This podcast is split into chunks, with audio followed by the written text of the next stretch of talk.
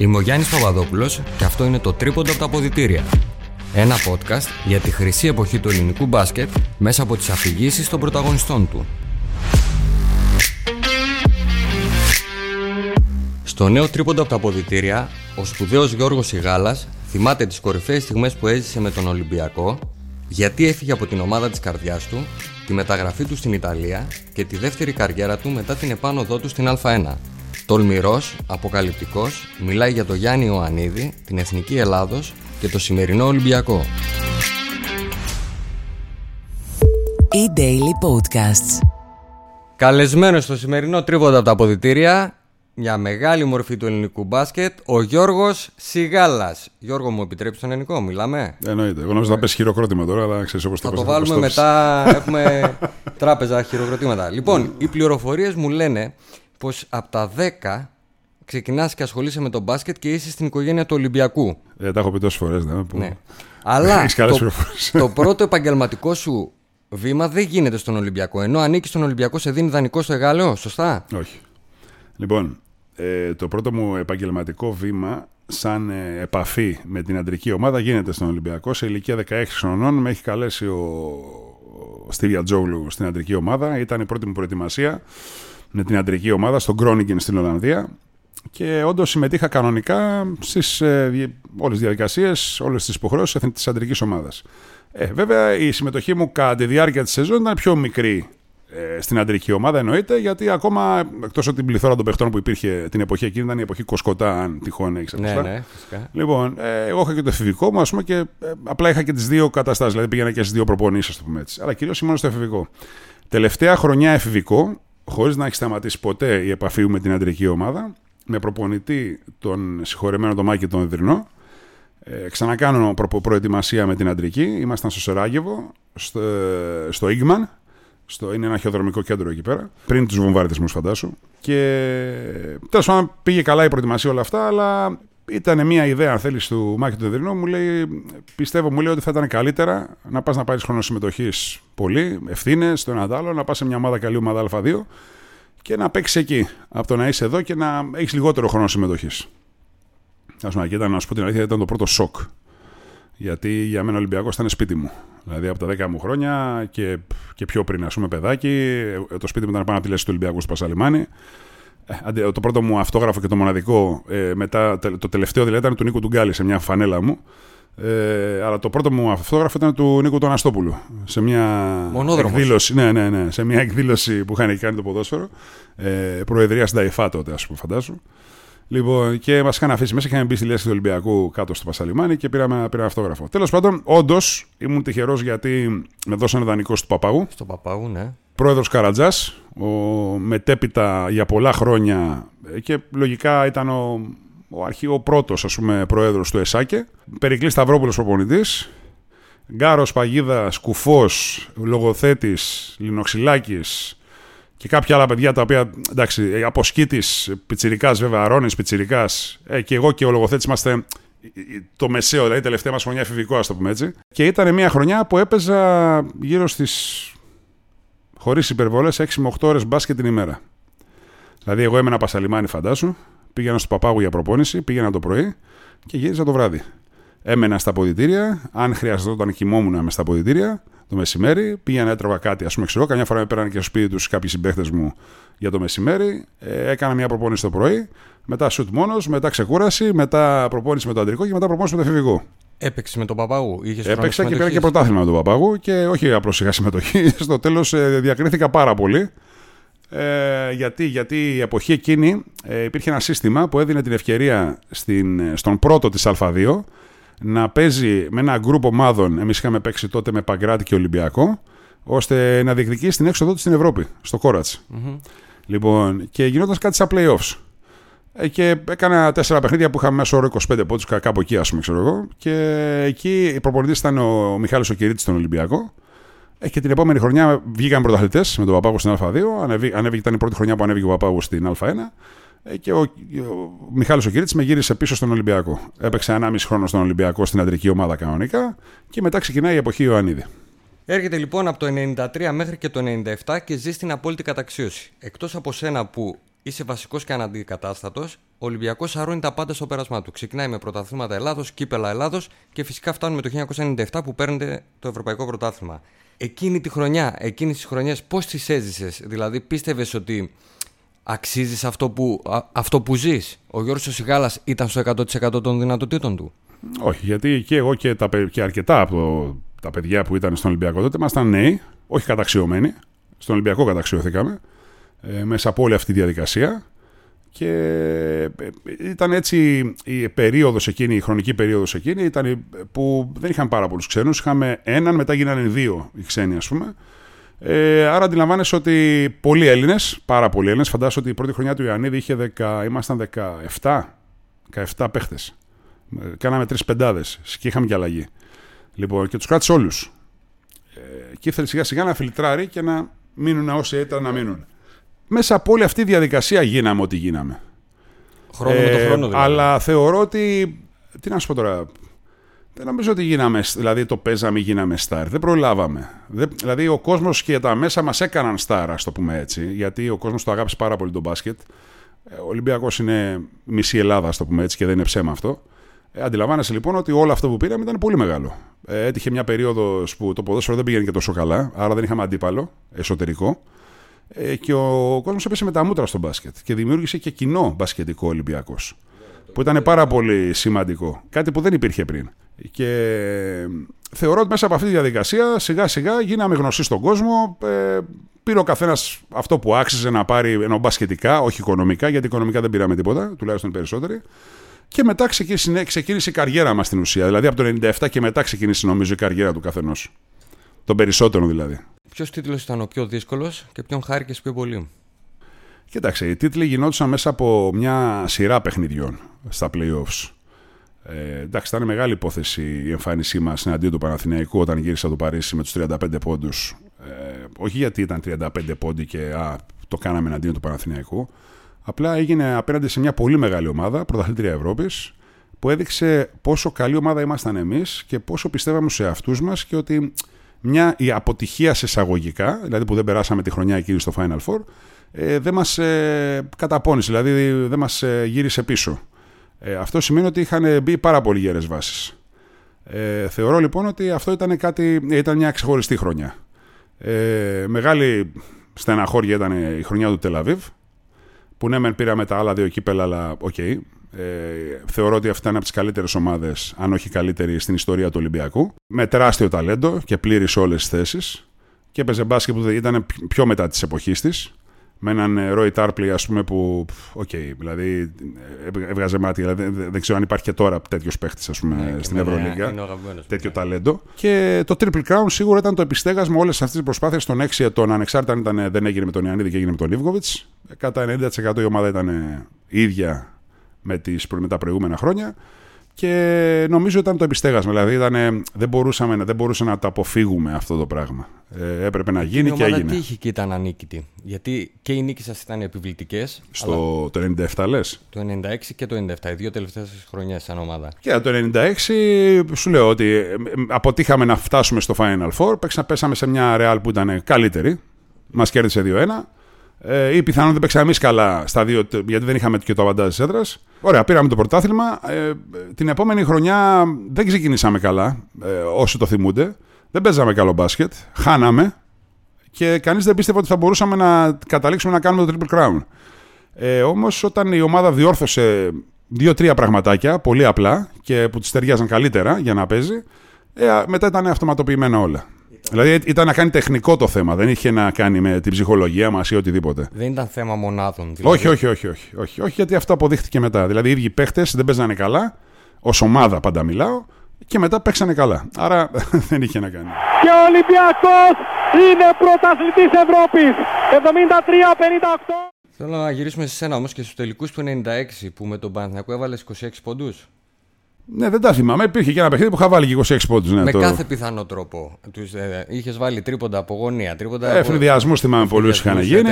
Ναι. Ακριβώς. Ήταν ένα κίνητρο παραπάνω για σένα όταν έπαιζε με τον Παναθηναϊκό; Α, όχι. Εντάξει. Ε, φαντάσου, εμείς ήμασταν τυχεροί. Γιατί ε, παίξαν, παίζαμε παιχνίδια που υπήρχαν οι φίλαθλοι και από τις δύο ομάδες. Αυτό λοιπόν ήταν μεγάλη τονοτική, αν θέλεις, ένεση για τους αθλητές.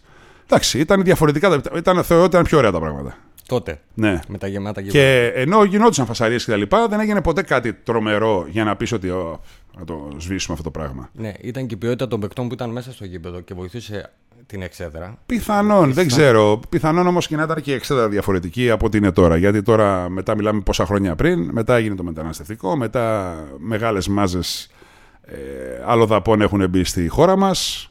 Ε, Όλες αυτές οι ομάδες έχουν σωματωθεί κάπου. Στον αθλητισμό. Δεν ξέρω. Ξέρεις, καταλαβαίνεις τι εννοώ. Και όλα, αυτό είναι κάτι το οποίο πολλοί το ξέρουν. Ε, δεν το έχουν ακόμα αντιμετωπίσει. Δεν θέλουν πιθανόν. Αλλά κάποια στιγμή πρέπει να το κάνουν γιατί τώρα αυτή τη στιγμή προσπαθούν να βρούμε ένα γήπεδο να παίξουν ένα τελικό κυπέλου και δεν το βρίσκουν και δεν παίρνει κανείς αποφάσεις σε αυτές που πρέπει. Η αλήθεια είναι ότι στο μπάσκετ είναι λίγο καλύτερα τα πράγματα για τους φιλάθλους, αλλά Εντάξει, οκ. δεν έχουν Α γίνει πούμε, εύκολα. ναι, ας πούμε ότι ναι, είναι καλύτερα.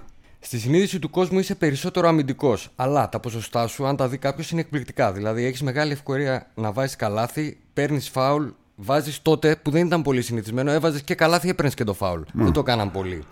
Είσαι περισσότερο αμυντικός ή επιθετικός; Ε, φάνηκα ως αμυντικός γιατί το δεχόταν, αν θέλεις, η περίοδος εκείνη. Τα χρόνια εκείνα. Ε, ήταν σκληρό το μπάσκετ. Ε, άφηναν τις άμυνες να παίξουν.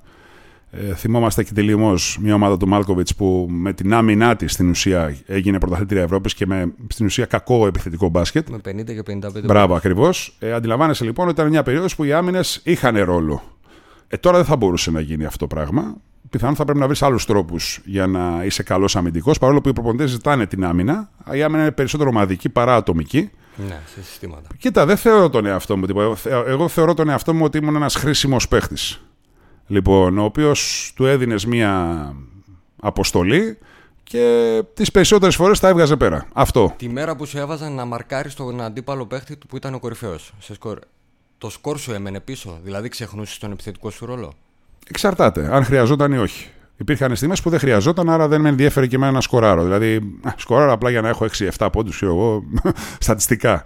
Ε, υπήρχαν όμως και στιγμές που έχω πάρει πολύ σημαντικά σουτ, παρόλο που έχω παίξει πολύ καλή άμυνα, ε, γιατί χρειάστηκε να γίνει αυτό. Και έπρεπε να κάνω και τα δύο. Ε, και, αν, και θεωρώ ότι αν διακρίθηκα τελικά και αν τέλος πάντων ε, απέκτησα κάποιο όνομα, ε, έγινε για αυτό και όχι μόνο γιατί ήμουν καλός αμυντικός. Γιατί ξαφνικά κάποιος κέρδιζε και ένα παιχνίδι πέρα από την καλή του άμυνα ή κέρδιζε με την καλή του άμυνα. Δηλαδή, ε, εγώ δεν μπορώ να ξεχάσω ότι έχουμε πάρει οι δύο ή τρία πρωταθλήματα με κλέψιμο δικό μου, ας πούμε, στο τέλος και απέναντι σε πολύ καλούς παίχτες. Ε, αλλά έχουμε πάρει και παιχνίδια με buzzer beater δικά μου. Λοιπόν, θε, Θυμάσαι κάποιο; πιστεύω λοιπόν ότι όποιο. Εντάξει, όλοι θυμούνται τη Ρεάλ, ας το πούμε έτσι. Αλλά υπάρχουν και άλλα. Και στην Ιταλία, όταν πήγαμε τη Βερόνα εναντίον της Βερόνας Στεφανέλ και η Βερόνα είχα 0 στα 6 και βάλω το 7ο, ας πούμε, και κερδίσαμε το παιχνίδι. Θέλω να πω ότι υπάρχουν αυτά τα σουτ ή ας πούμε ότι ε, επί εποχή Σίβκοβιτς το 97 ε, με δικό μου τρίποντο πήγαμε στην παράταση μέσα στη, στο, στην, στο Βέλγιο και κερδίσαμε το παιχνίδι. Γιατί αν το χάναμε το παιχνίδι δεν θα προχωρούσαμε. Τέλος πάντων, ε, το θέμα ποιο είναι, είναι ότι και εγώ ήθελα να εξελιχθώ. Και προσπαθούσα πρώτα να ακούω αυτό που θέλει η ομάδα μου, ο προπονητής μου και η ομάδα μου, και μετά να μπορώ και εγώ να συμμετέχω χωρίς να χαλάω την ομάδα όμως, έτσι. Είσαι σε μια εποχή που το μπάσκετ αλλάζει. Δηλαδή, αρχίζει και γίνεται πιο γρήγορο, μπαίνουν καινούργια συστήματα. Οι Αμερικάνοι που έρχονται μας δείχνουν έναν άλλον τρόπο παιχνιδιού. Και αυτό που παρατηρώ σε σένα και σε έκανε να ξεχωρίσει είναι ότι αλλάζεις και εσύ. Δηλαδή, ενώ έχεις ξεκινήσει ένα βαρύ κορμί που μαρκάρει και είναι λίγο στατικό στην επίθεση, 90, 91, 92, 93, αρχίζεις και βγαίνεις πρώτος πάντα στον ευνηδιασμό. Πασάρεις καταπληκτικά, δηλαδή θυμάμαι συνέχεια να πασάρεις τον Ντάρλατς και τον Βασούλα και έχεις γενική πολύ καλή εικόνα του γηπέδου. Το δούλεψες, συνέβη από μόνο του, ήταν λε, θέμα προπονητή. Όχι, ήταν η εξέλιξη. Ε, βασικά, εγώ ήμουν πάρα πολλές ώρες στο γήπεδο. Ε, και μ' άρεσε να είμαι και μ' άρεσε να βλέπω πράγματα τα οποία ταιριάζουν σε μένα όμως, όχι τρελά πράγματα. Εντάξει, μπορεί για μένα να ήταν ο Γκάλης ο νούμερο ένα, αλλά δεν μπορούσα να γίνω Γκάλης. Αλλά μπορούσα να πάρω πράγματα από το Φάνη, μπορούσα να πάρω πράγματα από το Φασούλα ακόμα. Μπορούσα να πάρω πράγματα ας πούμε, από άλλους παίχτες που πώς βγαίνανε, σούτερα, σουταράνε κτλ. Δηλαδή, ε, και γενικώς ε, ήθελα να βελτιώσω το παιχνίδι μου. Ε, Επίσης, ε, οι ευθύνες γινόντουσαν μεγαλύτερες. Γιατί φεύγαν οι μεγάλοι, βγαίνανε εμείς μπροστά. Ε, ξαφνικά πρέπει να γίνω ηγέτης στην εθνική ομάδα. Εν μέρει τα κατάφερα. Δηλαδή, ανεξάρτητα αν πετύχαμε ή δεν πετύχαμε, να πάρουμε ένα μετάλλιο ή όχι, ε, ήμασταν εκεί κοντά κάπου πάντα. Ε, γινόντουσαν και οι αντίπαλοι καλύτεροι βέβαια την εποχή εκείνη. Ε, Τέλος πάντων, υπήρχα. Υπήρχα και ποτέ δεν φοβήθηκα να αναλάβω ευθύνες. Ε, άρα όλο αυτό, ακόμα και τα δύο τελευταία χρόνια στον Άρη που πια έπαιζα και σε άλλες θέσεις, δηλαδή ξεκίνησα ως γκαρντ και μετά κατέληξα να είμαι ως 4, είχε να γίνει γιατί προσαρμόστηκα σε αυτό που ήθελε η ομάδα, γιατί μπορούσα να το κάνω. Και γιατί έβλεπε ο προπονητής μου ότι μπορούσα να το κάνω. Άρα γιατί όχι. Έτσι κι αλλιώς είμαι προς το τέλος. Άρα γιατί να μείνω απ' έξω και να μην παίζω σε κάτι που είμαι χρήσιμος. Δεν το φοβήθηκα αυτό. Αυτό ήθελα να σου ρωτήσω. Καθιερώθηκες περισσότερο σαν τριάρι συνείδηση του κόσμου. Σαν γκαρντ. Σαν γκαρντ, σαν δύο. Γιατί, Γιατί μάρκαρα τους πάντες. Δηλαδή μάρκαρα από point guard μέχρι. Στην και άμυνα. στην, στην εποχή μου ήμουνα το ψηλότερο δυάρι στην Ευρώπη. Δηλαδή μαζί- ο- νομίζω ο Ντανίλοβιτς μπορεί να ήταν ο πιο ψηλός, λίγο πιο ψηλός από μένα. ναι. Μετά ήρθε ο Κόμαζετς, ο οποίος ήταν πιο τρία, ας το πούμε έτσι, δεν έβαζε τόσο από την μπάλα κάτω. Αλλά εμένα μου άρεσε να βάζω την μπάλα κάτω. Δηλαδή μου άρεσε το μπάσιμα, ας το πούμε έτσι. Ένας εναντίον ενός, μου άρεσε πολύ αυτό. Μα τα χρόνια που σου λέω, 96-97, τα, τα μπασίματά σου έχουν αλλάξει εντελώς. Ναι, Δεν σε σταματάνε, μόνο μπράβο. με φάουλ. Άρα εκεί ήταν. Όμως ε, και λόγω σωματοδομής και μετά τα 32, ας το πούμε έτσι, ανέβηκα θέσει. Δηλαδή πήγα στο 3, έγινα περισσότερο σουτέρ. Α τα 32. Εκείνη την εποχή του Ολυμπιακού, σε δοκίμασε κανείς τεσάρι; Ναι, βέβαια. Αμυντικά όμως, όχι επιθετικά. Και επιθετικά, αλλά όχι. επιθετικά περισσότερο μοίραζα μπάλα, ας πούμε. Δεν ήταν ε, τόσο το σύστημα να βγω εγώ να σουτάρω κτλ. Ξέρεις, γιατί- Μοίραζα τις γιατί μπάλες Θα περισσότερο. μπορούσες να παίρνεις περισσότερα φάουλ. Έχω μαρκάρει ακόμα και η εποχή του με τον Ιωαννίδη, ξέρω εγώ, μέσα στον τάφο του Ινδού. Έχω μαρκάρει τον ε, Αντώνιο Ντέιβις, που πήγε στο NBA μετά. Έχω μαρκάρει τον. Ε, το ελικόπτερο που λέγανε τότε, τον, τον, τον NBA, ένα εκπληκτικό παίχτη που είχε φέρει ο Παναθηναϊκός. Τέλος πάντων, Έχω μαρκάρει και παίχτες ε, που δεν είχαν μια σχέση μαζί μου, δηλαδή πεντάρια, ας το πούμε έτσι. 10 πόντους πιο ψηλά. Ε, τεσσάρια ήταν πολύ εύκολο. Ε, δηλαδή, οκ. Τα γκαρντ, τα point guard ήταν πολύ δύσκολο, αλλά με έχω μαρκάρει και τέτοιους. Δηλαδή, πολύ κοντούς παίχτες, πολύ πιο κοντούς από μένα, πολύ πιο γρήγορους. Γενικώς, μάρκαρα τους πάντες. Άρα, αμυντικά δεν μου γλίτωσε κάποιος. Επιθετικά, όταν έπρεπε να παίξω σαν 4 ο Ιωαννίδης, δεν είχε κανένα πρόβλημα να με βάλει σαν 4. Ε, ούτε και ο Ίβκοβιτς. Απλά δεν χρειάστηκε πολλές φορές. Ήταν πολύ ευέλικτοι ως προπονητές και αυτό ακολουθήθηκε και μετά στην καριέρα μου. Δηλαδή, έπαιζα όλες τις θέσεις. Μου ανέφερες πολλές φορές το όνομα Ιωαννίδης. Νομίζω ότι η σχέση σας είναι λίγο καρμική.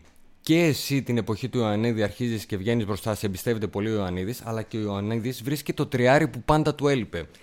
Και στον Άρη δεν είχε τέτοιο τριάρι. Και του έλειπε. Είχε μεν το Βασίλη που τον έβαζε πολλές φορές το Λιμπυρίδι τριάρι, αλλά από το Βασίλη έλειπε το σουτ. Εσύ είχες τα, όλα τα στοιχεία που χρειαζόταν ο Ιωαννίδης.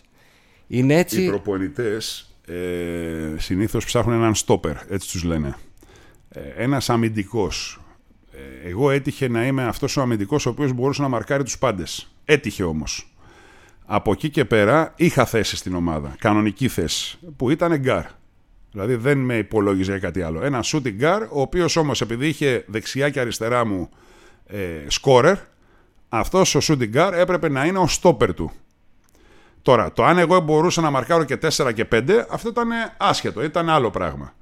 Όμως ήθελε αυτό. Σου λέει ότι το 2 θα το χαραμίσω σε εισαγωγικά στον αμυντικό τομέα, γιατί τόσα χρόνια είχε τον Γκάλι, άλλος παίχτης εντελώς, και θα δώσω χώρο επιθετικό στο 1, στο 3 και στο 4. Τάρπλεϊ, Μπέρι, δεν ξέρω εγώ τι.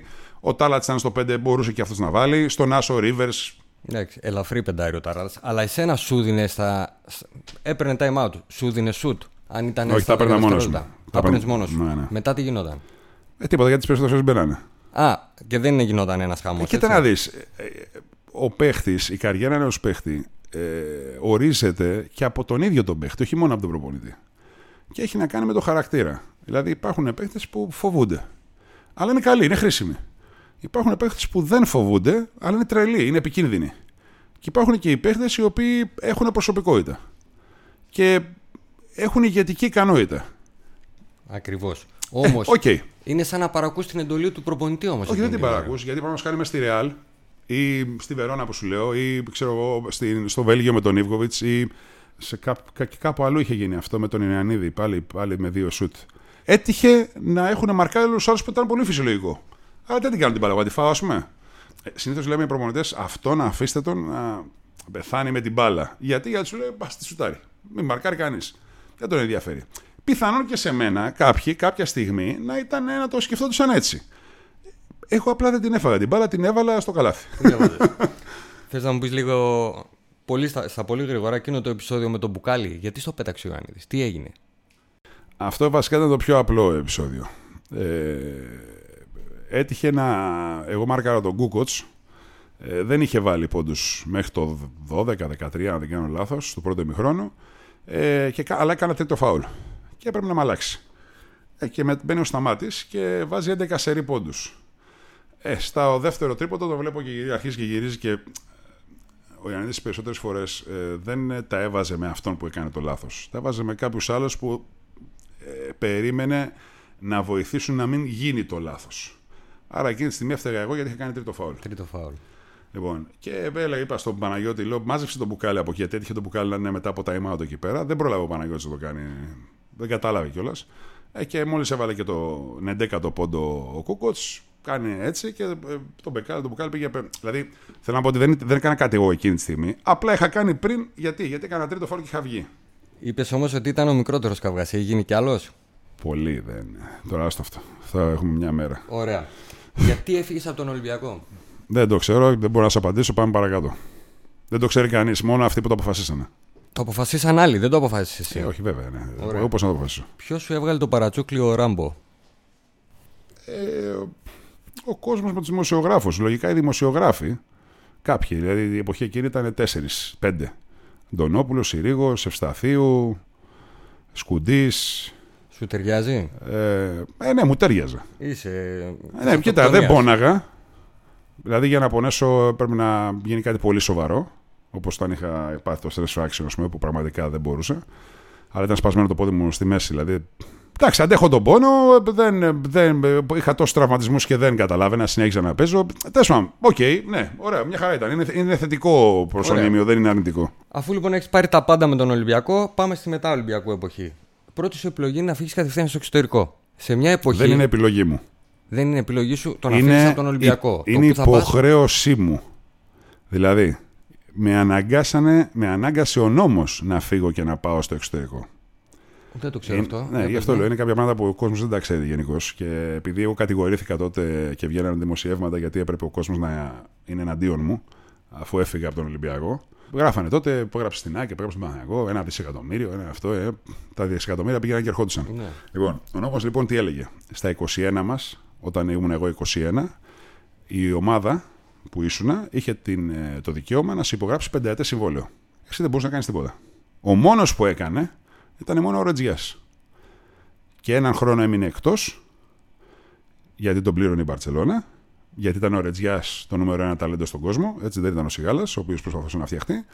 Ε, και γιατί τον πλήρωνε η Μπαρσελόνα. Και στο τέλος κέρδισε το δικαστήριο ένα χρόνο δεν έπαιξε όμως μπάσκετ και πήγε στην Παρσελόνα και έκανε την καριέρα στην Παρσελόνα που όπως όλοι γνωρίζουμε. Άρα για να καταλάβω, δεν σου επιτρέπεται να παίξεις εντός Ελλάδος; Όχι. Μπορούσε ο Ολυμπιακός να πει: Δεν σε θέλω, όπως είπε σε κάποιους άλλους παίχτες. Πήγαινε να βρεις μια άλλη ομάδα. Η άλλη ομάδα είχε το δικαίωμα να σου υπογράψει πενταετές. Άρα ο Ολυμπιακός σήμερα μου το επέγραψε το πενταετές. Ένα συν ένα συν ένα συν ένα. Στα 26 λοιπόν το 97 το συμβόλαιό μου λύγει. Εντάξει, με συγκεκριμένες αποδοχές. Mm-hmm. Εντάξει, δεν είναι, ούτε μπορούσα να απαιτήσω παραπάνω ή αυτό. Ό,τι μου δίνανε έπαιρνα. Λοιπόν, έρχεται το 97. Ο νόμος επίσης λέει δεν σε θέλει η ομάδα. Πολύ ωραία. Δεν επιτρέπεται να πας σε άλλη ελληνική ομάδα. Έπρεπε να φύγεις στο εξωτερικό. Α, γι' αυτό αυτή η επιλογή. Ε, μα έψαχνα. Α, μα, ο κόσμος, ε, δηλαδή, ακόμα και αυτοί που προσπαθούσαν να βγάλουν όλα αυτά που βγάζανε, ε, δεν ξέρανε ούτε καν το νόμο. Ο κόσμος επίσης σου έλεγε Μας πουλάει. Το τι είχα ακούσει κατάρες και τα λοιπά τότε δεν μπορείς να καταλάβεις. Προφανώς το, ε, το αντιλαμβάνομαι. Και καλά ότι φταίω εγώ, ας πούμε. Αλλά... Άλλη ομάδα μπορούσε να σε αγοράσει το συμβόλαιό σου; Δηλαδή μπορούσε ο Παναθηναϊκός να σε πάρει, να πληρώσει τον Ολυμπιακό και να σε πάρει; Κατά τη διάρκεια; Ναι.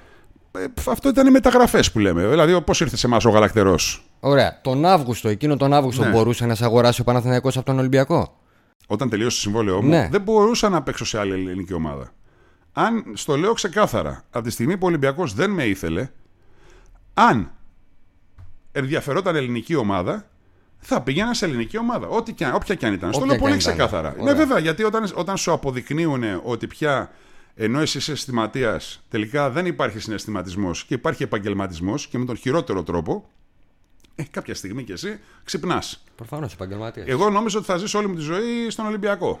Ωραία. Ε, δεν έτυχε, δεν έγινε. Καλός δεν έγινε, κακός δεν έγινε, δεν έχει σημασία. Εγώ προχώρησα. Θα σου Λοιπόν, κάνω όπως μια και ο Ολυμπιακός ερώτηση προχώρησε. Και μετά γι' αυτό, Ναι. για, τη- για, την, επ- ε, για το θέμα Ολυμπιακού. Ε, Πας στη Στεφανέλ Μιλάνο, Μιλάνο. Μιλάνο, είναι τώρα η Ολύμπια Μιλάνο. Ήταν μεγάλη ομάδα σωστά. και τότε. Οκ. Νέος σουτ για τρεις από τον ε, Σιγάλα που πανηγυρίζει δεόντως το δεύτερο συνεχόμενο τρίποντο που φέρνει τη διαφορά στους 13 πόντους για την ε, Στέφανελ. Θεωρείς ότι έπαιξε καλά εκείνη τη χρονιά; Ε, εγώ θεωρώ ότι έπαιξε καλά με τα τωρινά δεδομένα. Για τα τότε δεδομένα είχαν μεγαλύτερες απαιτήσεις από μένα. Αλλά δυστυχώς έπρεπε να πάρουν άλλον παίχτη. Η διαφορά βέβαια ποια είναι; Ο, κοίτα, εγώ ξεκίνησα, ας πούμε, παραδείγματος χάρη και έβαζα 25-30, αλλά δεν ήταν αυτό το παιχνίδι μου. Ε, Επίσης είχα γύρω στους 12 πόντους στην Ευρώπη μέσω όρο και γύρω στους 9-10 στην Ιταλία. Που τώρα κάποιοι βάζουν, που είμαστε στο εξωτερικό βάζουν 6-7 και λέει καλή εμφάνιση και καλή, εμφάνιση κλπ. χρονιά, ναι. Λοιπόν, εγώ τα νούμερα μου τα είχα όπως τα είχα πάντα. Οι απαιτήσεις της ομάδας ήταν μεγαλύτερες όμως. Άρα σε πήραν για πρώτο παίχτη. Πιθανόν. Η διαφορά ποια είναι όμως; Ότι εγώ στην Ιταλία έπαιξα ένα Final Four κυπέλου. Φτάσαμε στο Final Four τη- του πρωταθλήματος. Δεν πήραμε πρωτάθλημα, ούτε κύπελο πήραμε, αλλά παίξαμε και ένα τελικό κυπελούχων. Αποκλείοντας τον Παναθηναϊκό. Λοιπόν, θέλω να πω, άρα η, η σεζόν σαν ομάδα ήταν πετυχημένη σε σχέση και με τα μπάτζετ των άλλων ομάδων ή τα ρόστερ των άλλων ομάδων. Γιατί την εποχή που παίξα εγώ στην Ιταλία ήταν ο Ντομινίκ, ήταν ο Ρίβερς στην Μπολόνια, ο Μάγκερ. Δηλαδή ήταν τώρα μιλάμε για ονόματα σε όλες τις ομάδες. Καλά, σε όλες τις χρονιές σου υπάρχουν καλοί παίχτες γύρω-γύρω από Βέβαια. σένα. Αλλά Θέλω να πω λοιπόν ότι εμείς φτιάξαμε μια ομάδα που, οκ, είχαμε και τα οικονομικά προβλήματα. Δηλαδή το Στεφανίδη τότε είναι η εποχή που θα μείνει, δεν θα μείνει, δεν ξέρω εγώ τι κτλ. Λοιπόν, ε, εγώ θεωρώ ότι με βάση το πώς κρίνουν τους παίχτες τώρα, έπαιξα σούπερ. Με βάση την εποχή εκείνη, ε, εγώ είμαι ικανοποιημένος και αυτό φαίνεται και από τα νούμερά μου. Πιθανόν εκείνη να μην ήταν και τόσο. Ωραία. Μονοετές συμβόλαιο ή το Μονοετές, λύνεται; μονοετές, Ωραία. Και μονοετές. ξαναγυρνάς λοιπόν. Γιατί διαλύεται κιόλας. Διαλύεται. ε. Ναι, βέβαια. Είναι Αυτή σου διαλύεται. λέει έχουν ξεκινήσει τα προβλήματα. Ωραία. Παρόλο που η χρονιά ήταν πετυχημένη. Και γυρνάμε τώρα στην εποχή μετά που πρέπει να ξαναεπιστρέψει η Ελλάδα. Άρης και Πάουκ. Παλαξανθόπουλος, ο Ζούγιοβιτς για τον ε, Γκαγκαλούδη. 10 δευτερόλεπτα ακόμη για να εκδηλώσει ο Πάοκ επίθεση. Γκαγκαλούδης ο οποίος πλησιάζει, κόβεται από Σιγάλα και Στακ. Ενώ ο Σιγάλας κάτι λέει στον ε, Γκαγκαλούδη. Ο Πάντιους ο οποίος θα φτάσει στο κάρφωμα. Ο Άρης θα είναι ο νικητής της αναμέτρησης 76-79. Κατ' εμέ, δύο χρονιές σου καταπληκτικές. Ειδικά στον Άρη βγήκες πολύ μπροστά και ήσουν ηγέτης. Αλλά και στον Πάουκ έπαιξες πολύ ωραίο. Ε, μπάσκετ. στον Πάοκ ε, δεν. Στον Πάοκ αλλιώς ξεκινήσαμε, αλλιώς καταλήξαμε. Εντάξει, ε, ήταν Σε όλα τα δεδομένα. φαινόμενο τότε, συνέβαινε συχνά. Ε. Έκλεισες πολλά στόματα πιστεύω. Δηλαδή, πολλοί σε περιμέναν στη γωνία για να σε πούνε αποτυχημένο.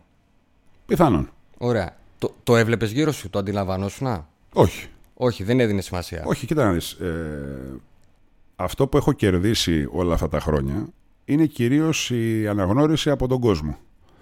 Και μιλάω από όλο τον κόσμο. Δηλαδή όπου και να πάω, είτε είναι κάποιος Παναθηναϊκός, είτε που θα μπορούσε να μου μιλήσει. Okay. Ε, δεν το κάνω δηλαδή μόνο από σεβασμό, δεν υπάρχει λόγος να το κάνω από σεβασμό. Υπάρχει μια αναγνώριση. Βέβαια, Ε, θεωρώ... την κέρδισες λόγω εθνικής περισσότερο. Όχι. Όχι μόνο εθνικής, γιατί η εθνική εγώ δεν έκανα επιτυχίες. Ήσουν όμως ηγέτης, έβγαινες Ναι, αλλά δεν έκανα επιτυχίες. Δεν ήμουν όπως τα άλλα τα παιδιά που φύρανε χρυσό μετάλλιο, ασημένιο μετάλλιο Η κτλ. τέταρτη θέση στο Έχει, μπάσκετ. σημα- έχει σημασία αυτό. Έχει πολύ μεγάλη σημασία αυτό που σου λέω. Εγώ θεωρώ ότι περισσότερο είναι ότι όπου και να πήγα, ε, ποτέ δεν πούλησα οπαδηλίκη, το κυριότερο, γιατί δεν μου αρέσει αυτό το πράγμα. Συνδέθηκα με την ομάδα και έδινα ό,τι, είχα, ό,τι μπορούσα. Ε, άρα αυτό τουλάχιστον έδειχνε μια τιμιότητα. Λοιπόν, μπορεί να μην ήμουν ο καλύτερος, αλλά τουλάχιστον έδειχνε μια τιμιότητα. Νομίζω ότι αυτό έχει αναγνωρίσει ο κόσμος ή ο φίλαθλο κόσμος κάθε ομάδας που έπαιξα. Και αυτό είναι το κέρδος μου. Τώρα, κακοντρεχή ή κακοπροαίρετη, ε, παντού, πάντε όλες τις εποχές υπάρχουν. Το θέμα είναι τι θέλεις εσύ όμως. Ωραία. Και αφού έχεις κάνει, έχεις παίξει το καλό σου μπάσκετ και φαίνεται ότι ακόμα το έχεις. Μπορείς να βγεις μπροστά και να είσαι ηγέτης. Ξαναφεύγεις στην Ισπανία. Είναι οικονομικό το θέμα; Όχι. Είναι γιατί ε, τελειώνει ο ΠΑΟΚ. ε, Φεύγω διαλυμένος από τον ΠΑΟΚ και θέλω μια αλλαγή. Αλλαγή εντελώς. Ε, και έτυχε. Στην ουσία, εμένα μου ο ΠΑΟΚ με έχει διαλύσει. Πρώτα απ' όλα με έχει διαλύσει οικονομικά γιατί δεν έχω πληρωθεί. Δύο χρόνια. Δεύτερον, γιατί με έχει διαλύσει μπασκετικά. Γιατί εκεί που θα έπαιζα για μια ομάδα Ευρωλίγκα, ξαφνικά παίζω για μια ομάδα που πρέπει να τη σώσουμε. Τη σώσαμε. Με όσους είχαν μείνει. Τη δεύτερη χρονιά. Και την πρώτη βέβαια. Λοιπόν, κατευθείαν λοιπόν το κασέ μου έχει πέσει. Άλλο να παίζεις για μια Ευρωλίγα και άλλο να παίζεις για μια τελευταία ομάδα. Ή ομάδα που είναι λίγο κάτω από το playoffs, ας πούμε. Ε, παρόλα αυτά όμως, αυτή την αλλαγή δεν περίμενα καν. Δηλαδή με το που έγινε το τηλέφωνο και μάλιστα με πήρε ο προπονητής. Δηλαδή δεν με εσωτεραβήσανε manager κτλ. Και, και μου λέει ότι ξέρεις κάτι, σε θέλω στην ομάδα. Ποιος προπονητής τότε; Νιέτο. Νιέτο, ωραία. Λοιπόν, ε, τραπεζίτης ήταν. προπονητής μπάσκετ, εντάξει. Λοιπόν, ε, λέω ωραία, λέω το συζητάμε. Τι, αυτό, έρχομαι. Τέλος. Θέλω να κάνεις αυτό και εκείνο. Ωραία. Και εκείνος Βασικά δεν το μετάνιωσα από εδώ που πήγα στην Γρανάδα. Όχι, δεν μετάνιωσα. Μετάνιωσα που έφυγα από την Γρανάδα. Κανονικά θα πρέπει να μείνω στην Γρανάδα ακόμα και στην Α2. Τόσο καλά μου φέρθηκαν αυτοί οι άνθρωποι. Πήγα εκεί, ACB, η χρονιά του Μποντιρόγκα στην Παρσελώνα. Είχα την ευκαιρία στα μέσα της περίοδου, γιατί ήμουν μέσα στου τέσσερις πρώτους κόρες του πρωταθλήματος, ε, δέχτηκα προσφορά από την Παρσελώνα να μεταφερθώ την Παρσελώνα στη μέση της περίοδου, στο δεύτερο γύρο δηλαδή. Ωραία. Επειδή εγώ είμαι ένας άνθρωπος ο οποίος δεν πουλάει Ομάδα. Όχι η ομάδα, δεν πουλάει τους ανθρώπους. Την ομάδα, OK. Okay. Τι, άμα η ομάδα συμπεριφερθεί καλά, δεν. Αλλά όταν οι άνθρωποι της ομάδας μου έχουν εφερθεί όπως μου έχουν φερθεί, λέω: OK, okay, υπάρχει και το καλοκαίρι. Άμα θέλει ο Θεός, θα πάω το καλοκαίρι. Η Μπαρτσελόνα πήρε ευρωπαϊκό πρωτάθλημα εκείνη τη χρονιά. Και μπορεί να παίζα 5-10 λεπτά εγώ, ας πούμε, σε σχέση με αυτό που ήταν. Αλλά θα ήταν άλλος ένας τίτλος και θα ήμουν στην Μπαρσελόνα. Τέλος πάντων, όλα για καλό γίνονται. Ξέρεις τι μου κάνει εντύπωση γιατί σου ρωτάω. Γιατί δεν πήρες μια σταθερή απόφαση. Βγήκα έξω. Με είδανε. Μάνατζερ, προπονητές. Ακούστηκε το όνομά μου. Γιατί δεν συνεχίζεις στο εξωτερικό; Και την πρώτη ε, χρονιά και τη δεύτερη. Γιατί πρώτα απ' όλα δεν. Ε, τη δεύτερη χρονιά μόνο η πρόταση του Άρη, του ΠΑΟΚ πρώτα.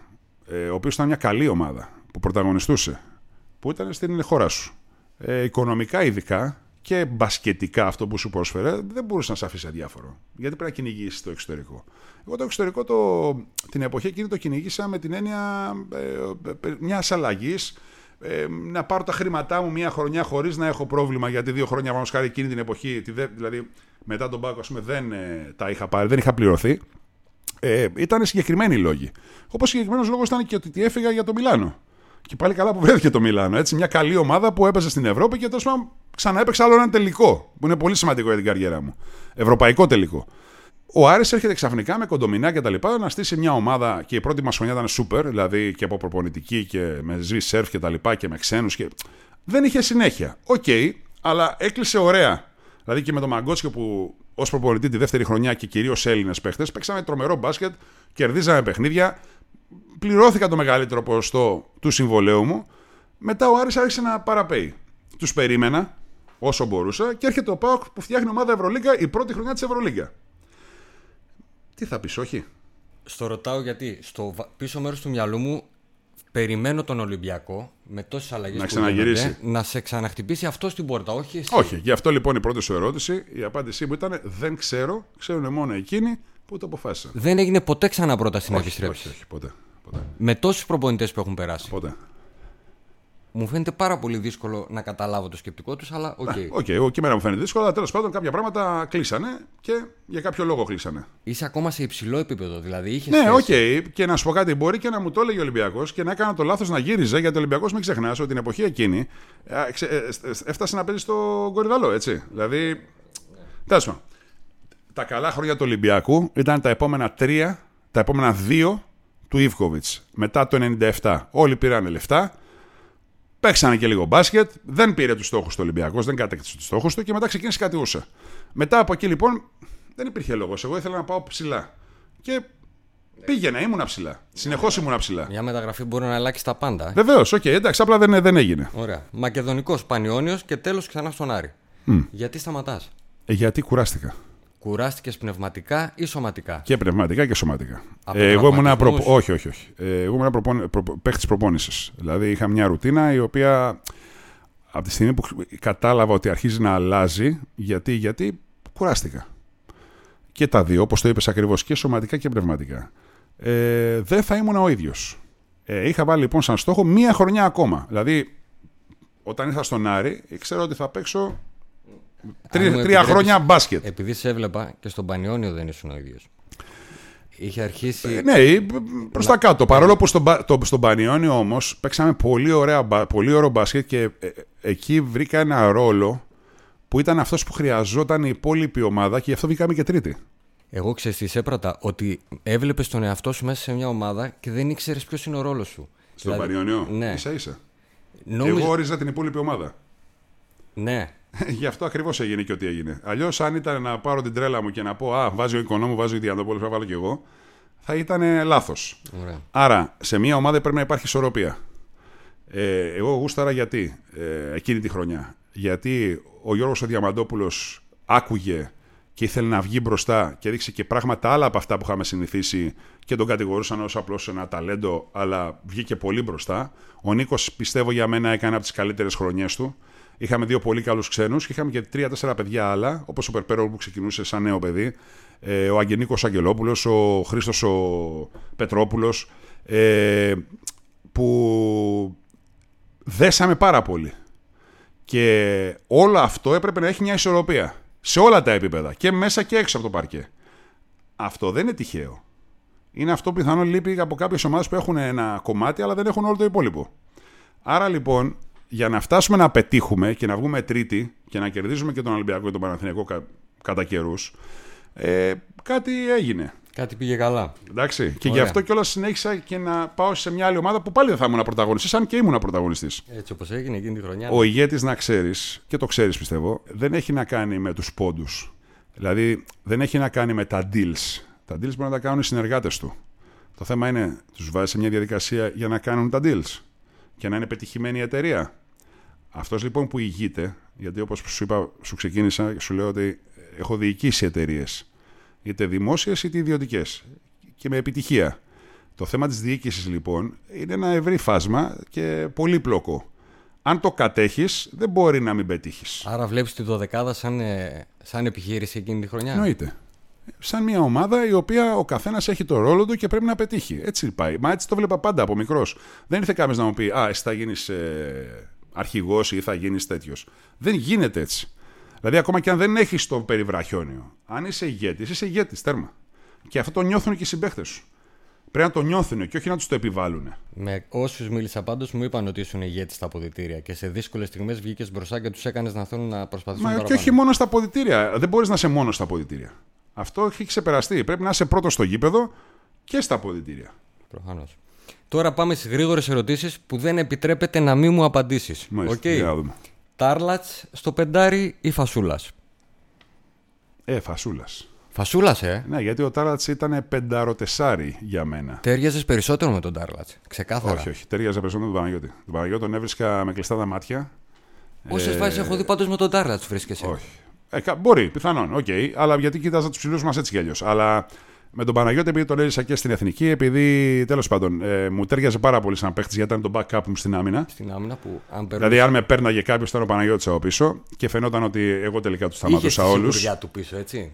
μου το Μα το, έχω ναι. πει, το έχω πει επανειλημμένως ότι η δουλειά που έκανα τότε και φαινόμουν εγώ ήταν περισσότερο ομαδική δουλειά. Μπορεί να κάνω και εγώ κάτι, αλλά ήταν και η άμυνα. Δηλαδή, ήταν η ομαδική. Πούμε... Δηλαδή, όταν έχεις τα δύο θηρία από πίσω και εσύ και δύο μέτρα και ο playmaker και ο δικός σου είναι δύο μέτρα, αντιλαμβάνεσαι ότι κάποια πράγματα είναι δύσκολα για τον αντίπαλο. Εμείς ήμασταν μια ομάδα που ήταν 2-4 μέσος όρο, 2-5. Εκτός αυτού, η καλή αμυντική από πίσω σου σε κάνουν να γλιτώνεις και αχρίαστα φάουλ. Έτσι, ε, βέβαια, εννοείται. Αν και, εντάξει, επειδή ήταν σκληρό το μπάσκετ, τότε τα φάουλ δεν τα γλιτώναμε, τα κάναμε. Ωραία. Ρίβερ στο 1 ή Τόμιτ. Ε, Ρίβερ. Ρίβερ, ε; Ε, ναι. Ωραία. Ποιον παίχτη έσβησε στο παρκέ και βλέπει ακόμα εφιάλτες; Αμυντικά, έτσι. Εσύ, σαν αμυντικός. Κανένας μεγάλος παίχτης δεν σου δίνει αξία όσο μπορεί να σου δίνουν οι απ' έξω για κάτι που έγινε. Αλλιώς δεν είναι μεγάλος. Ωραία, δεν θυμάσαι όμως ένα παίχτη που τον έσβησες, πήγες στο 0. Πολλούς. Ποιον; Κανένας δεν έδινε αξία στον, σε, σε μένα εκείνη τη στιγμή. Ήταν αδιάφορο. Ήταν απλά και γι' αυτό ήταν τεράστιοι παίχτες. Γιατί αν κάποιος γύριζε να μου δώσει αξία είτε με φοβικό βλέμμα είτε με δεν ξέρω εγώ τι, κάτι, αυτός δεν θα ξανά μετά. Ωραία. Ποιο δεν να... θα ήταν δηλαδή αυτό που ήταν ναι, τελικά. Ναι. Ποιο να πέτυχες να μαρκάρεις καλά; Όλους. Ε, δεν μπορεί. Ε, ένα βράδυ το θυμάσαι. Ε, τι, και τον Γκάλι απέτυχα και τον Μπρέλεβιτς απέτυχα και τον Γιάνγκ της Λιμόζα απέτυχα και τον ε, Όλιβερ του Αμαρουσίου απέτυχα. Πολλούς, πάρα πολλούς. Τι, ε, τέτοια βράδια έχω κάνει 35 στο κεφάλι και μου λέγανε και συγχαρητήρια. Για τους κυνηγούσα λέει, αλλά τα βάζανε όμως. Καλύτερος Έλληνας και ξένος συμπέκτη που είχες. Καλύτερος Έλληνας και ξένος συμπέκτης. Ε, εντάξει. Ε, κοίτα, συμπαίχτη ε, θα αδικήσω. Γιατί είχα την τύχη να έχω αρκετούς. Δηλαδή, ας πούμε, ακόμα και τις χρονιές μου στον Άρη δεν μπορώ να παραλείψω τον Στακ. Παιχτάρα. Με κατάλαβε, δηλαδή.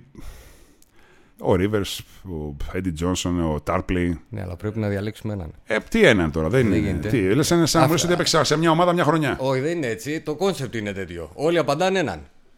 Έχει χαλάσει κουμπαριά έτσι. Θα πω David Rivers. Rivers. Πολύ ωραία. Και Έλληνα. Θα πω Φάνη Χριστοδούλου Φάνη Χριστοδούλου. στην Πολύ ωραία. εθνική. Μοιάζατε με το Φάνη. Ε, ήσουν καλύτερος στην κίνηση από το Φάνη. Καλύτερος Αυτός προπονητή. ήταν καλύτερος στην κίνηση. άμα. Εγώ ήμουν πιο γρήγορος απλά. Αυτός Ναι. ήταν χορευτής. Ναι, αλλά στον πάσιμο. Εντάξει, το μπάσμα αυτό ήταν και λίγο τέτοιο. και άμα κάνει μπάσμα αυτό, του παίρνει Να σε βεσβάρα ρωτήσω μαζί. λίγο, Το κορμί το είχες πάντα. Το, το δούλευες εσύ ή σε επέβαλαν οι, οι προπονητές και οι γυμναστές; Κανείς δεν επέβαλε. Το κορμί γινότανε. Γινό- Πήγαινε μόνο του. Το πήγαινες εσύ, ωραία. Καλύτερος προπονητής; Εντάξει, για μένα, από αυτούς που είχα, για μένα ήταν ο Ιωαννίδης. Ε, ξεκάθαρα, το έχω ξαναπεί. Αλλά εντάξει, είχα την τύχη να έχω προμηθευτεί και τον Ίβκοβιτς και όλους. Αλλά για μένα ήταν ο Ιωαννίδης. Επιλέγουμε Ιωαννίδη. Είσαι δυάρι ή τριάρι, μου το απάντησες. Δυά- Αν, δυάρι, αν γκάρ. ήσουν όμως εσύ προπονητής, τι θα σ' έβαζες. Guard. Guard. Ωραία. Εκτός αν ήμουν προπονητής του Σιγάλα ε, στα 36 του. Εντάξει, που θα το έβαζες τεσσάρι. Στο 3-4, όπως και έπαιζε. Ποιον τίτλο θα θυσίαζες για ένα μετάλλιο με την εθνική ανδρών; Ποιο τίτλο; Ε, Θα βάλουμε ένα κύπελο για. Ένα κύπε- κύπελο με τον Ολυμπιακό, για να πάρεις ένα χάλκινο; Κοίτα, να δεις, έχουμε πάρει δύο κύπελα με τον Ολυμπιακό της δικής μου εποχής. Το ένα δημιουργεί το Triple Crown. Ναι, Ε, άρα θα πήγαινε το άλλο. ωραία. Παρ' όλα αυτά όμως όχι. Δεν θα... Θεωρώ ότι κάποια πράγματα έπρεπε να γίνουν έτσι και έτσι έγινε. Θεωρώ ότι η μεγαλύτερη μας ευκαιρία, η πρώτη μας μεγάλη ευκαιρία της ε, μετέπειτα εθνικής, ας το πούμε έτσι, της αλλαγής εθνικής, ήταν στην Ατάλια. Νομίζω εκεί το χάσαμε, που είχαμε, χάσαμε, χάσαμε τους Γερμανούς ενώ ήμασταν 20 τόσους πόντους μπροστά στο ημίχρονο. Αυτό είναι μεγάλη ήττα για μας. Ήταν και μεγάλη ευκαιρία για να κάνουμε κάτι παραπάνω. Και η επόμενη ευκαιρία που χάθηκε απλά ένα παιχνίδι, γιατί έτσι ήταν το σύστημα, ήταν με την εθνική του Ιωαννίδη στη Σουηδία. Που αυτή για μένα η ομάδα θα πρέπει να συνεχίσει να πάει και στους Ολυμπιακούς Αγώνες της Αθήνας και να ολοκληρώσει τον κύκλο της. Αλλά ο Ξανθός προτίμησε την ε, βουλευτική έδρα. Έχει ένα μάτς με την εθνική με τη Βραζιλία αντίπαλο που βάζει 35 πόντους. Τι ήταν το καλάθι μεγαλύτερο ή οι υπόλοιποι παίχτες Όχι, ξεχάστηκαν; ε, όχι, όχι, απλά ήταν η μέρα μου. Ήταν η μέρα σου. Και, Έβαλα όλες- 8 στα 10 τρίποντα. και ο προπονητής έδωσε το ελεύθερο όλες οι επιλογές ε, δικές σου; Ε, αφού έβγαινα. Έβγαινε. Ε, Πολύ τι ωραία. να, σούταρ, είναι αυτό που σου λέω. Δηλαδή, ή σουτάρεις ή δεν σουτάρεις. Ε, όταν βλέπεις ότι τα βάζεις, θα συνεχίσει να σουτάρεις. Ε, εγώ συνέχισα και μπήκαν 8 στα 10 τρίποντα. Φτιάξε μου πεντάδα με παίχτες που έχεις παίξει είτε συμπαίκτης είτε αντίπαλος. Αυτούς που έχεις δει στα παρκέ δηλαδή. Αν θες βάζεις και εσένα μέσα. Ωραία, θα σου βάλω Βράγκοβιτς στο 5. Τάρπλεϊ στο 4. Ωραία. Ζάρκο στο 3. Ζάρκο. Ο Ζάρκο είναι σε όλες τις πεντάδες. Φάνης Στο 2. και Γκάλι στον Άσο. Λίγο η ομάδα αργεί. Καθόλου. Εσύ νομίζεις. Εσύ γιατί μπορεί να βρε- θυμάσαι τον Φάνη του, δεν ξέρω εγώ τι, του Παναθηναϊκού. Εγώ θυμάμαι τον Φάνη που έπαιζα εγώ μαζί του. Και ο Ρόλ. Φάνης στο 2. Ναι. Ζάρκο στο 3 και Ωραία. Γκάλι στον Άσο. Μήπως να βάλουμε το Ζάρκο στο 2. Όχι. Όχι. Θα μπορούσε Ωραία. να μαρκάρει στο 2 όπως το έχει κάνει και στον Άσο μπορούσε να μαρκάρει. Ωραία. Αλλά ο Γκάλι θα έπαιζε στον Άσο οπωσδήποτε για να χωρέσουμε και κάποιους άλλους. Τώρα, Ωραία. αν δεν σ' αρέσει ο Φάνης ή ο Ζάρκος, ας Όχι. πούμε, μπορούμε να βάλουμε τον Μπρέλεβιτς σίγουρα. Τον Μπρέλβιτ στο 2. Ναι, μαζί με τον Φάνη, ας πούμε, Ωραία. στο 3. Τέλεια. Και ο Τάρπλη μπορούμε να το βάλουμε στο 5 και να βγάλει το Φράγκοβιτ. Ο Όχι. Ε. Βράγκοβιτς είναι εγγύηση. Όπως Ωραία. ο Φασούλας. Αν βγει ο Βράγκοβιτς, μπαίνει Φασούλας. Τέλος. Πολύ τιμητικό που τον είχες μόνο αντίπαλο και τον βάζεις στην πεντάδα. Εγώ θεωρούσα ότι αν είχα την τύχη να παίξω με τον Βράγκοβιτς, οι αντίπαλοι θα βάζανε τουλάχιστον 40 μέχρι 40. Αποκλείεται να βάζανε παραπάνω. Επειδή είχα την τύχη να παίξω συμπαίχτης του σε ένα-δύο All-Star Game, ας πούμε, και ξέρω τι γινόταν. Δηλαδή, πάνω χάρη, ξέρω εγώ, μια πεντάδα Σντόβτ στον Άσο, εγώ στο 2, Βράγκοβιτς στο 5 και ο Φάνης στο 4-3, δεν ξέρω εγώ τι και όποιος άλλος θέλετε. Παραπάνω από 40 μια ομάδα δεν θα βάζα. Να τρώγε όλη ένα τέτοιο. Ε, πω, πω, πολύ ωραία. Καλύτερη ομάδα Ολυμπιακού τότε με εσάς 93-97 ή η ομάδα του Ολυμπιακού τώρα; Εντάξει, και τώρα ο Ολυμπιακός είναι πλήρης, θα έλεγα. Ε, όχι, θα έλεγα. Είμαι σίγουρος ότι είναι πλήρης. Ε, περισσότεροι ξένοι παίχτες. Άρα είναι λίγο δύσκολο να συγκρίνεις. Βέβαια, θα μου πεις μπασκεμπολίστε είναι όλοι. Αυτό όμως έχει να κάνει με τις επιλογές που έχεις. Δηλαδή, τότε έπρεπε να φτιάξεις μια ομάδα με δύο ξένους και όλοι οι άλλοι πρέπει να ήταν Έλληνες πρώτης γραμμής ή τέλος πάντων που να μπορούσαν να ανταποκριθούν.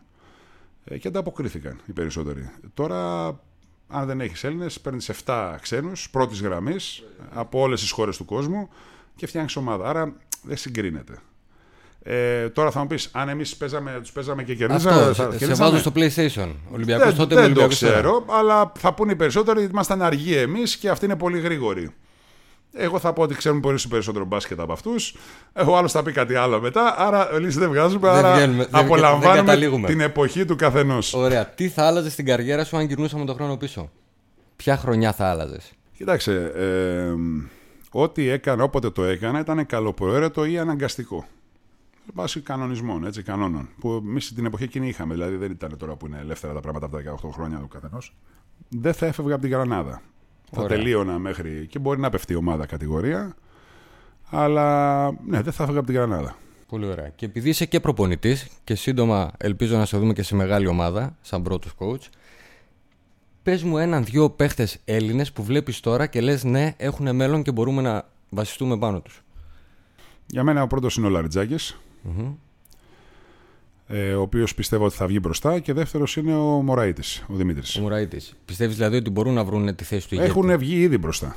Και το μόνο που χρειάζεται τώρα είναι η συντήρηση, ώστε η...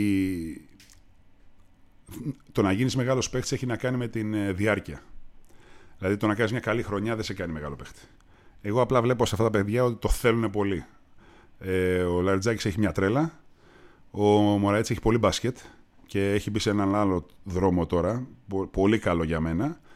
Το μόνο που έχουν να κάνουν είναι να συνεχίσουν και να συνεχίσουν να βελτιώνονται και να δουλεύουν. Δηλαδή να μην επαναπαυθούν. Πρέπει να πάει ο Μωράιτη σε μεγαλύτερη ομάδα τώρα; Αν βρει χρόνο και ρόλο, ναι. Αν όχι, πρέπει να πάει εκεί που θα. Κοίτα, υπάρχουν ομάδες Ευρωλίγκα, υπάρχουν ομάδες του Eurocup, υπάρχουν ομάδες του Champions League. Δεν πρέπει να κάνουμε το λάθος ότι σώνει και καλά πρέπει να πάμε στην Ευρωλίγκα.